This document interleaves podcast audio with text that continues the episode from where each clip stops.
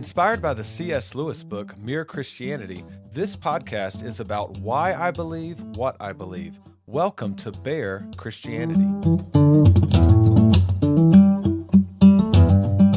In 1870, a Roman Catholic Church ecumenical council called Vatican I produced a document entitled Pastor Aeternus. Now, that's spelled A E T E R N U S, Pastor Aeternus. The first sentence of chapter 1 says this We therefore teach and declare that according to the testimony of the gospel, the primacy of jurisdiction over the universal church of God was immediately and directly promised and given to blessed Peter the Apostle by Christ the Lord. Now, there are four chapters of this document, Pastor Aeternus, and at the very end of each chapter, it basically says if anyone does not hold to the above information, let him be anathema. Now, that is a word often translated accursed. So, Roman Catholics will differ on the meaning of this phrase, let him be anathema. Some will say it means you're going to hell. Others act as if it's simply a slap on the wrist. Now, I think those who hold the latter interpretation are just being soft. They're just trying to make Roman Catholicism seem a little softer than maybe it was historically. If the Roman Catholic Church is the true church, then be bold about it. Don't fluff it up or or try to pad what the Roman Catholic Church is claiming. They say, let him be anathema. Supposedly, all the Roman Catholic dogmas are binding on everyone to believe and are part of the very gospel of Jesus Christ. They are the supposed teachings of the apostles that are important, necessary for salvation. So if you're a Roman Catholic, go ahead and when when the word anathema is used, use it the same way Paul used it. Paul uses it in Galatians 1 9. He tells the church in Galatia, as we have said before, so now I say again if anyone is preaching to you a gospel contrary to the one you received, let him be anathema or accursed. Now, I believe the Roman Catholic Church is teaching a gospel contrary to that which is found in Scripture. So, if the Roman Catholic Church is true, then I certainly stand condemned. If the Roman Catholic Church is false, its leaders stand condemned before God for adding to the gospel of Jesus Christ. Now, in the papal bull Unam Sanctam, Pope Boniface in 1302 stated, Consequently, we declare, state, define and pronounce. Now they i don't know that they can make it any clearer. They are trying to get their point across. So we declare state define and pronounce that it is altogether necessary to salvation for every human creature to be subject to the roman pontiff. Now the roman pontiff that's just a way of saying the pope um, I live in Raleigh, North Carolina, and one of the high schools in Raleigh is a Catholic school named Cardinal Gibbons. And here's a quote from James Cardinal Gibbons himself To be true followers of Christ, all Christians must be in communion with the See of Rome. That's another way of saying the Pope, where Peter rules in the person of his successor. So, in the next few episodes, uh, they will be centered around the Pope of the Roman Catholic Church. And there is so much information on this topic. So, I am just giving you some highlights. As always, listening to debates on this issue is a quick way to get a lot of pertinent information, which is just packed into a few hours of a debate. So, check the episode notes for some links to those. Now, in today's episode, I'm going to share some of the claims made in this Vatican I document that I mentioned earlier called Pastor Aeternus. Now, you can always connect with me, barechristianity at gmail.com, or you can message me on Instagram at the real bear martin. And this episode of Bear Christianity is sponsored by the Reese's Easter Basket. Around Easter time, there's countless amounts of candy hidden in little two piece plastic eggs. The problem is, you never know what kind of candy you're getting. And let's face it, everybody wants the Reese's peanut butter eggs. No other candy compares. Now, with the Reese's Easter basket, when you pick up a plastic egg filled with an unknown candy, the Reese's Easter basket transforms that into something you know you'll want a Reese's peanut butter egg. So here's how it works pick up a plastic egg with three year old candy corn, place it in the Reese's Easter basket, and pull out a smooth and creamy peanut butter egg. Bear Christianity listeners receive a free treadmill when they use the coupon code just one more. The Reese's Easter basket. Get what you want. Details may vary, some restrictions may apply.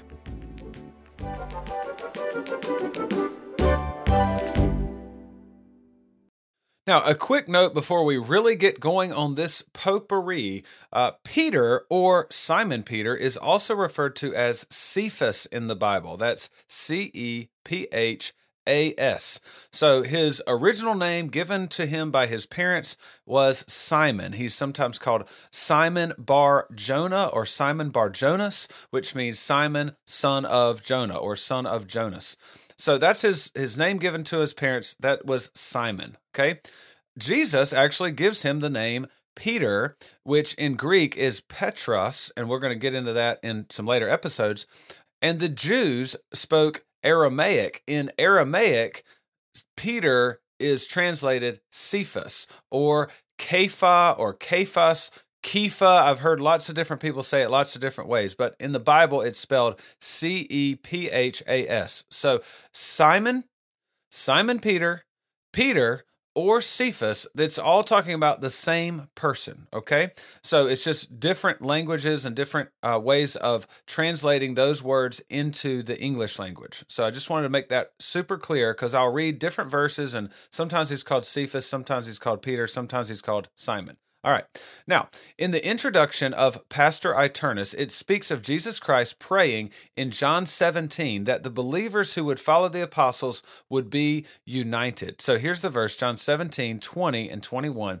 Jesus says, I do not ask for these only, but also for those who will believe in me through their word, that they may all be one, just as you, Father, are in me, and I in you, that they may also be in us, so that the world may believe that you have sent me. So, in introducing all these dogmas about the Pope, the first thing that, that the Roman Catholic Church wants to get across is that we we must have unity. And Jesus prayed for unity before being crucified, and we find that unity in Peter. That's that's what they're going to get to eventually. And so that's that's kind of how they're setting it up. And this is the the beating drum of the Roman Catholic Church. We're the one true church that founded by Christ for over 2,000 years. And look at all those Protestants. There's over 30,000 Protestant denominations. If Jesus prayed for unity, there's no way Protestantism can be true because look at all the differences. We are the one, you know, the Catholic Church is the one true church. We are unified. Um, and so and and so there's the reference to this John 17 prayer by Jesus. Now, this this claim to unity is is such a superficial claim by the Roman Catholic Church. And also, let's deal with the 30,000 Protestant denominations. I've heard this by a bunch of Catholics. As I've been watching, I watch lots of YouTube videos and debates and things like that. This this thing comes up over and over again. I don't, I don't know exactly where this thirty thousand number uh, came up from, but I did find a list Oh, it's www.biblicalcatholic.com. I'll I'll link it in the episode notes.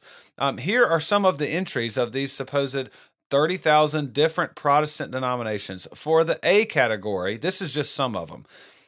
Alianza Cristiana y Missionara del U. This isn't that's a church in another country. All in One Christ Fellowship, Allegheny Wesleyan Methodist Connection, Alliance Baptist of Paris, Alliance Church in South Africa, Alliance Church of Swaziland, Alliance Church of Zimbabwe.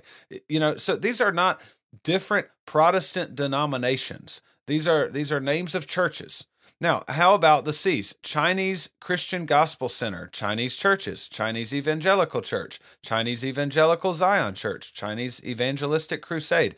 So these are, if if you took a lot of Protestant churches, there's there's these minute little differences. It, to say that there's 30,000 different denominations and they just all completely disagree with one another is just ridiculous. This is this is Catholics fudging the numbers, so to speak. And I've mentioned this before that but the unity proclaimed by the Roman Catholic Church, it is a false unity. There are so many different opinions in the Roman Catholic world. I mean, just th- just some differences nowadays. There's a big time dispute in Roman Catholicism about the current pope.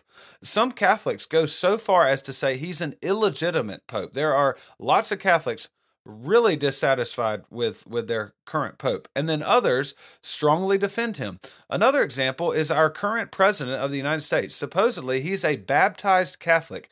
And the roman catholic church is well known for having a strong position against abortion which i agree with. I'm against abortion too However, a quick Google search will give you plenty of evidence that President Biden is is, is for abortion. He's made extremely strong statements in favor of abortion and and keeping that right for women and supporting the the upholding of Roe v. Wade. And so it's it, you know we have a baptized Catholic. So some some Catholics would say, "Oh no, he's not a true Catholic," and other Catholics are saying, "Yes, he is a true Catholic." There, there's tons of disagreements in Catholicism, and so they can say, "Oh, you know, we're the one unified true church," but there's there's this huge broad spectrum of of disagreements. So it's a it's this false claim that it's the that that that is a unified church that that's the church that jesus was praying for in john 17 if the roman catholic church thinks they have some kind of supernatural unity which is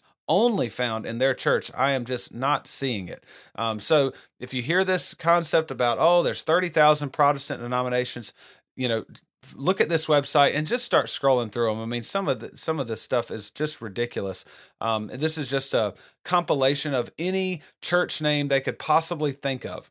Now, Jesus' prayer for unity amongst believers in John 17 did not go unanswered by God the Father. There is an immediate bond among believers which transcends race and gender and nationality and even, believe it or not, Protestant denominations. Anyone that is truly saved by the grace of God will experience this when they meet another believer. It is instant. And though there may be disagreements on smaller issues, there is a bond. It's almost like a, a good family. They disagree sometimes and they argue, but at the end of the day, they know that they love each other and they will be there for each other no matter what. And so I have experienced this before. I, I, get to meet a lot of new people every day with my job, and there is a, a an instant bond, a unity when you meet a fellow believer. And so I believe that Jesus' prayer was in that regard not for the Roman Catholic Church. Now, Back to the introduction of this Pastor Aeternus document. Right after referring to Jesus' prayer for unity in John 17, it says, quote, and so that the episcopate also might be one and undivided, and so that by means of a closely united priesthood, the multitude of the faithful might be kept secure in the oneness of faith and communion, he, that is, Jesus Christ, set blessed Peter over the rest of the apostles.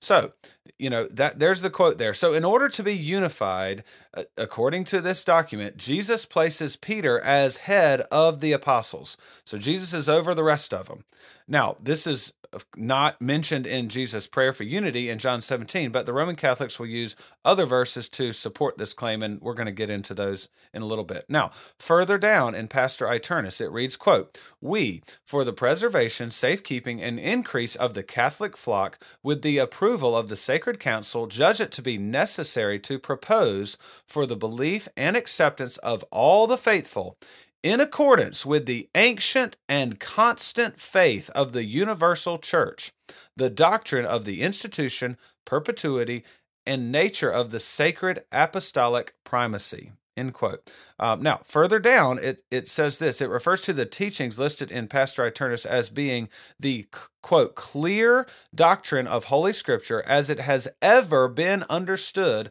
by the Catholic Church.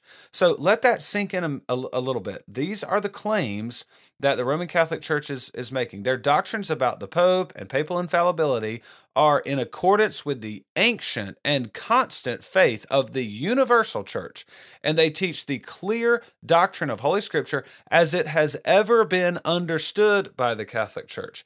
This means that the earliest Christians knew Peter was the Pope, even though they, they may not have used the, the word, they, they may not have literally called him Pope, but the earliest Christians had a working knowledge of these dogmas of the, the Pope, that Peter had authority over the rest of the apostles, that he was the universal leader of the church, and, and also the uh, working knowledge of the doctrine of papal infallibility. And so, based on these claims of, of Pastor Aeternus, this Vatican I document, this was the, the constant belief ever since the, the very beginning of the church. So, I've mentioned in previous episodes how the Roman Catholic Church claims that some dogmas develop over time, like an acorn into an oak tree. But for the dogmas concerning the Pope, this cannot be the case. You know, based on the quotes I've I've just given you, if something is the ancient and constant faith of the church, then it it can't really take hundreds of years to develop. We've we should be able to see evidence of that from the very beginning. So, the Roman Catholic Church is making an extremely bold claim when it comes to the Pope and his authority over the universal church. And, and keep this in mind. Is the evidence strong enough to support such a claim? That's the question I, I want you to ask yourself. Now, the first thing Rome claims about the Pope is that Peter was given primacy over all the other apostles. In chapter 1 of Pastor Aeternus, which is entitled The Institution of the Apostolic Primacy in Blessed Peter, it says this We therefore teach and declare that according to the testimony of the gospel, the primacy of jurisdiction over the universal church of God was immediately and directly promised and given to Blessed Peter the Apostle by Christ the Lord. Now, notice those words immediately and directly given to Peter. So Jesus made Peter the leader over the apostles. Now, clearly, the apostles must have known this, right? I mean, if there were any disputes after Jesus ascended to heaven, they just went to Peter, right? I mean, he was their leader. Now, is this the way we see Peter treated in the New Testament? Absolutely not. Does any New Testament author ever single out Peter as having primacy of jurisdiction over the rest of the apostles? If Jesus clearly gave Peter this superior position over the disciples, then why are they arguing only a short while later about who would be the greatest among them? Surely this would be a good time for Jesus to remind them hey guys, we've been over this already. Peter is going to be the leader, he has primacy over all of you. Remember, I promised that to him in Caesarea Philippi. In fact, nobody can be saved unless they subject themselves to Peter and those which succeed Peter. No, Jesus never mentions Peter as being given primacy in any way in response to this argument about who would be the greatest among them. And Peter never claims this primacy for himself. Uh, Peter himself refers he, he refers to himself as an apostle of Jesus Christ in 1 Peter 1 1 and as a fellow elder in 1 Peter 5 1. Never does Peter claim primacy for himself in the New Testament. And and so Roman Catholics they look at this and they say, well, Peter was just being humble. He was being a servant leader and he wasn't, you know, making a bold claims about himself. Well, his successors because we I mean there are some pretty pompous claims by popes in the past. So evidently they're not quite as humble as as Peter was. Now, we also see that Peter is sent by other apostles. In Acts 8:14 it says this, "Now when the apostles at Jerusalem heard that Samaria had received the word of God, they sent them Peter and John." So, Peter is being sent by other apostles. He's not you know sitting on his throne and and sending out and directing the church and and leading. He was actually sent by other apostles. The next thing I want to bring up is Paul does not consider Peter any kind of like leader of the universal church. In 1 Corinthians 1:10, Paul says this, I appeal to you brothers by the name of our Lord Jesus Christ that all of you agree and that there be no divisions among you but that you may be united in the same mind and the same judgment. So here is we're talking about unity and and as I've already discussed, this is what this Vatican I Pastor Aeternus document is talking about. There's there's got to be unity in the church. Now, here's the question What does Paul say is the answer to unity? Uh, versus what does the Roman Catholic Church say? I mean, surely Paul says, "I appeal to you, brothers, you know, be unified, having the same mind." So surely here Paul is going to say, you know, do what Jesus said. He said Peter was the leader. So everybody just line up with Peter and that'll keep us all unified. So Paul's going to set them straight, right? No, listen to what Paul says in, in verses 11, 12, the, the following verses. Paul says, For it has been reported to me by Chloe's people that there is quarreling among you, my brothers. What I mean is that each one of you says, I follow Paul, or I follow Apollos, or I follow Cephas, or I follow Christ. So here is Paul's response to this. In verse 13, he says, Is Christ divided? Was Paul crucified for you, or were you baptized in the name of Paul? So, this was the perfect opportunity to set them straight. You know, he could say, obviously, you know, Christ died for you, Christ was crucified for you, and then now that Christ is risen, follow Peter. That's what Jesus told us to do. Everybody needs to get in line and follow Peter. Why are you following me or why why are you following Apollos? Everybody knows you're you're supposed to follow Cephas or Peter. But that's not what Paul says. In fact, you could take the verse that, you know, Paul kind of asks a rhetorical question Is Christ divided? You could take this verse and, uh, and insert the other names that Paul uses. Is Christ divided? Was Apollos crucified for you, or were you baptized in the name of Apollos? Is Christ divided? Was Peter crucified for you, or were you baptized in the name of Peter? I mean, Paul's clear point here is we follow Christ and and he doesn't this is the perfect opportunity to say everybody get in line with peter. And then think about other writings of paul. I mean paul talks to timothy and he says this is the requirements for elders. This is the requirements for deacons. This is how this is church government type stuff. This is how church is supposed to work. And never we have any mention of following the pope or peter or peter's successors or the bishop of rome or any of that. Never now, on to another argument I've heard Roman Catholics use trying to defend this primacy of Peter, that, that Peter is, is somehow over the rest of the apostles. They'll say, they'll say in the Gospels, when the disciples are listed, Peter's name is always first. Now, why would he be first? Catholics ask. You know, he wasn't the oldest, he wasn't the first one chosen. So, why would he be listed first unless he was the leader? Well, let's just apply this to Galatians 2 9. Paul writes, And when James and Cephas and John, who seemed to be pillars, perceived the grace that was given to me, they gave the right hand of fellowship to Barnabas and me that we should go to the Gentiles and they to the circumcised. So here we have James listed first, and Peter is not mentioned as the sole universal leader of the church. He is in a group of James himself and John and and Paul says they seemed to be pillars. They seemed to be the leaders of the church. And so that that's that's what how Paul is associating James, Peter and John. Nowhere near this this idea that Peter was the supreme leader over all the other apostles. Now, in the New Testament, we have better evidence for James being the leader of the church as opposed to Peter. In Acts 15, there's a church council concerning whether or not Gentile Christians need to be circumcised in order to be considered part of the church.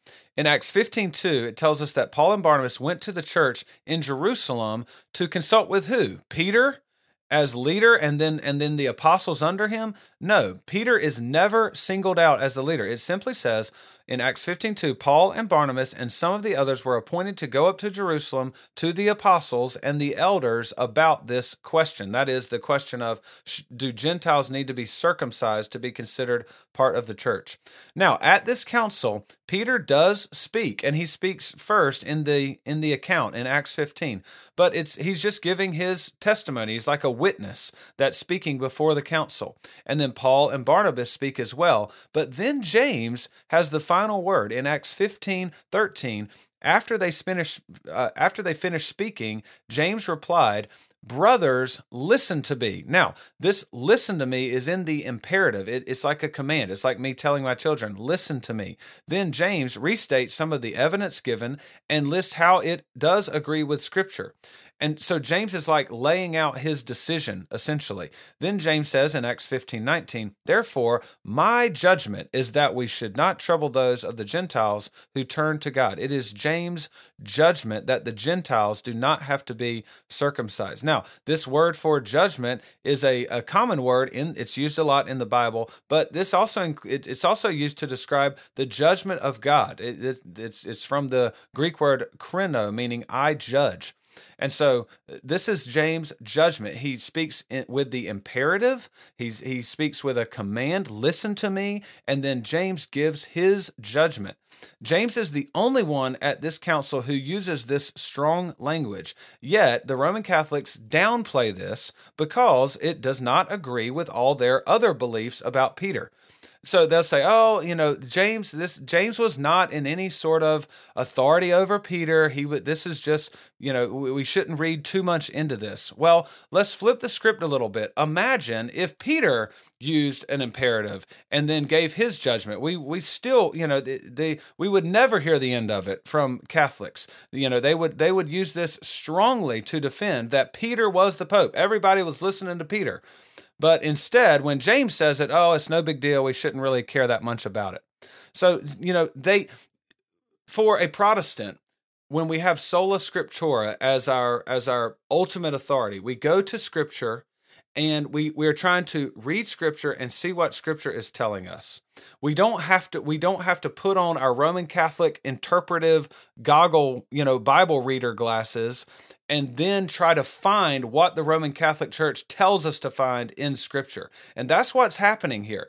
The the, the roman catholic church in 1870 defined all these dogmas about the Pope and Peter and his successors and infallibility. And so now the Roman Catholic has to dig through the Bible and try to find anything that they can that they possibly can to try to justify all the bold claims of the Roman Catholic Church. I, you know, if as you're looking into this, as you're listening to the debates, just listen out for that any evidence that they can possibly scrounge together that supports their claim, they will put so much emphasis on it. And then any strong evidence against it, it's like, oh, that doesn't really matter. So just look for that inconsistency there in the Roman Catholic position. They must find in Scripture what the Roman Catholic Church tells them to find. They must interpret it the way the Roman Catholic Church tells them to interpret it. It is sola ecclesia. The church alone tells the Roman Catholic what Scripture is, what it means, what tradition is, what it means. I know I've said it a million times, but that is a key issue when it comes to Roman Catholicism. Now, some more examples. Throughout the New Testament, despite all the warnings about false teachers and false doctrines creeping into the church, never once does any New Testament author encourage their readers to follow Peter and his successors as a guide for the church. Not once. Now, to this, the Roman Catholic may say, well, you know, just because it's not mentioned doesn't mean that they didn't believe that, you know, Peter was the the had primacy over the apostles. Eh, you know, in the Catholic's defense here, an argument from silence is typically not considered as strong. But come on, I mean, you would at least expect something about the primacy of Peter in the early church he you know he's obviously an extremely important person in the church he, he's the the most popular disciple in the gospels and he's you know a big part of the new testament. But it is a major leap to say that peter was considered by all to be the supreme leader over the church and over the rest of the apostles.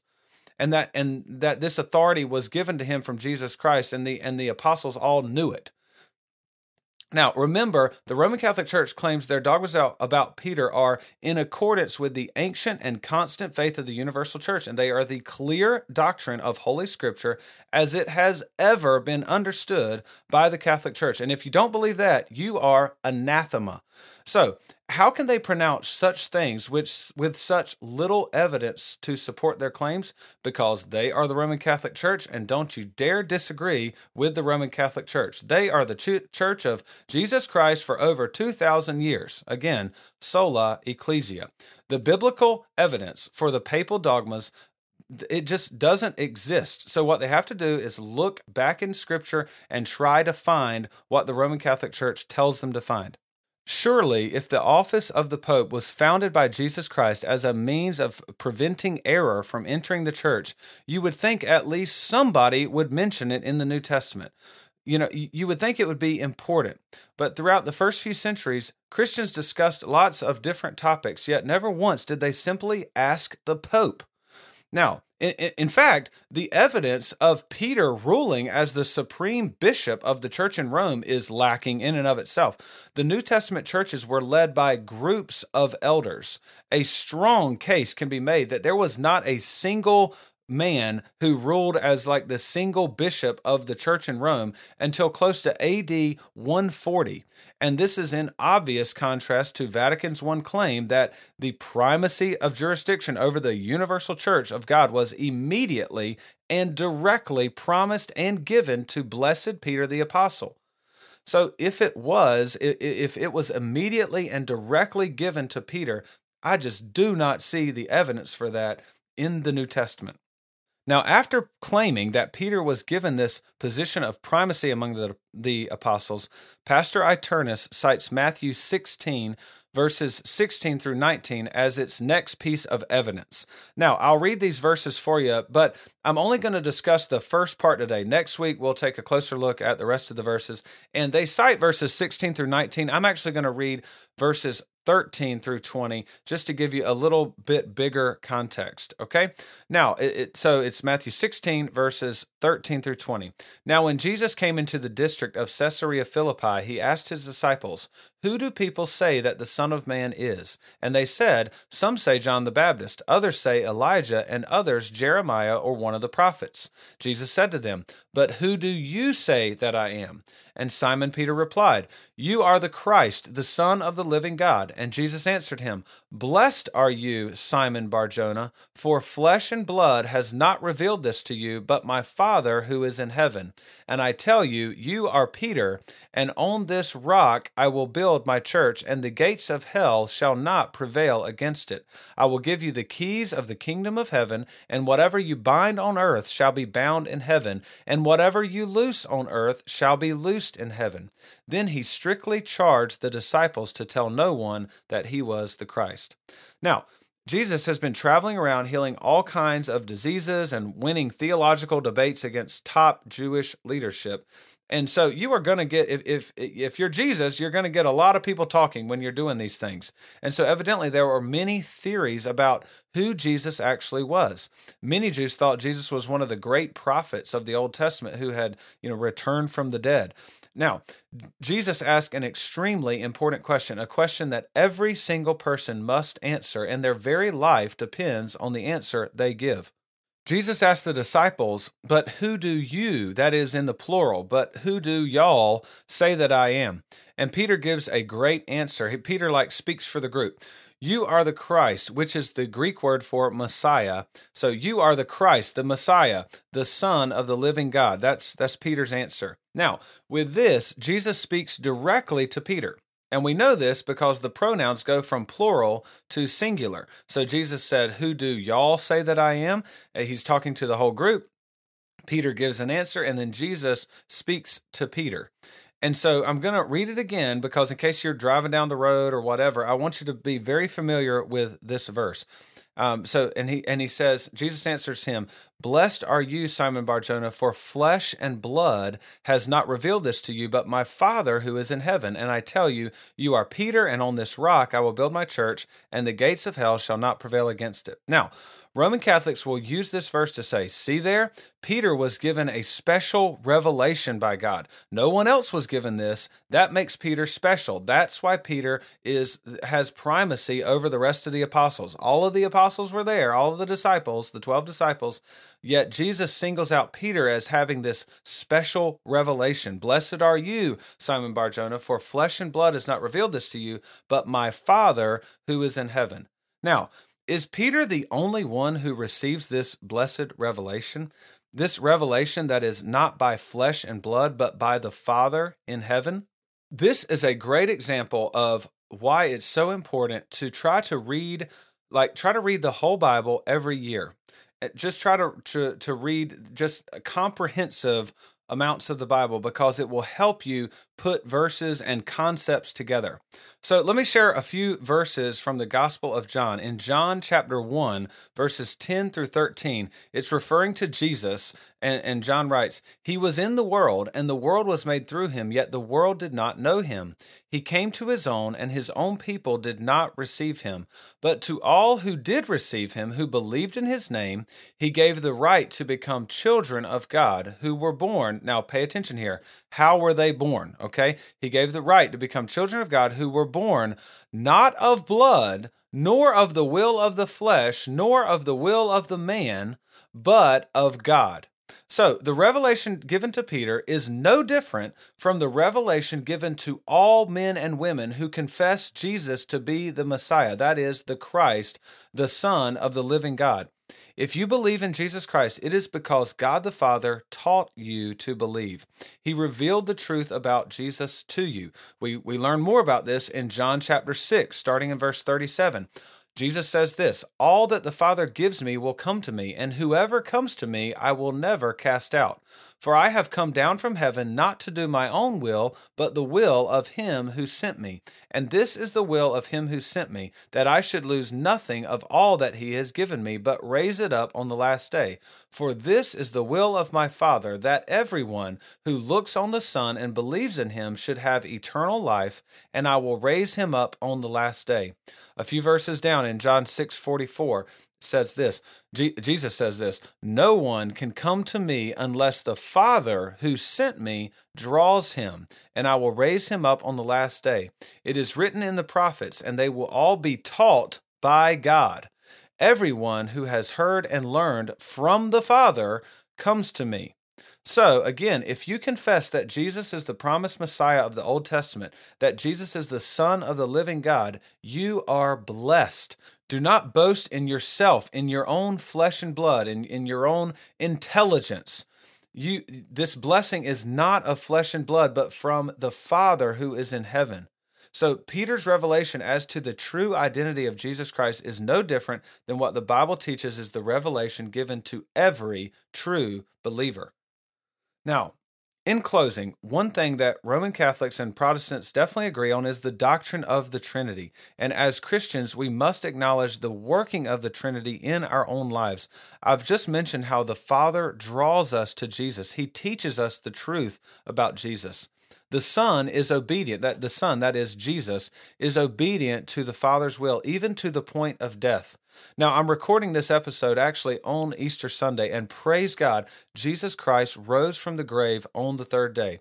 The truth is, when Jesus ascended into heaven, he did not leave us without a helper, without a guide to keep us from error. Jesus promised he would always be with us. Now, contrary to what the Roman Catholic Church wants you to believe, this helper is not Peter and it's not Peter's successors. Jesus told the disciples with great clarity who their helper would be. In John 14, 25 and 26, it says, Jesus says to his disciples, These things I have spoken to you while I am still with you, but the helper, the Holy Spirit, whom the Father will send in my name, he will teach you all things and bring to your remembrance all that I have said to you.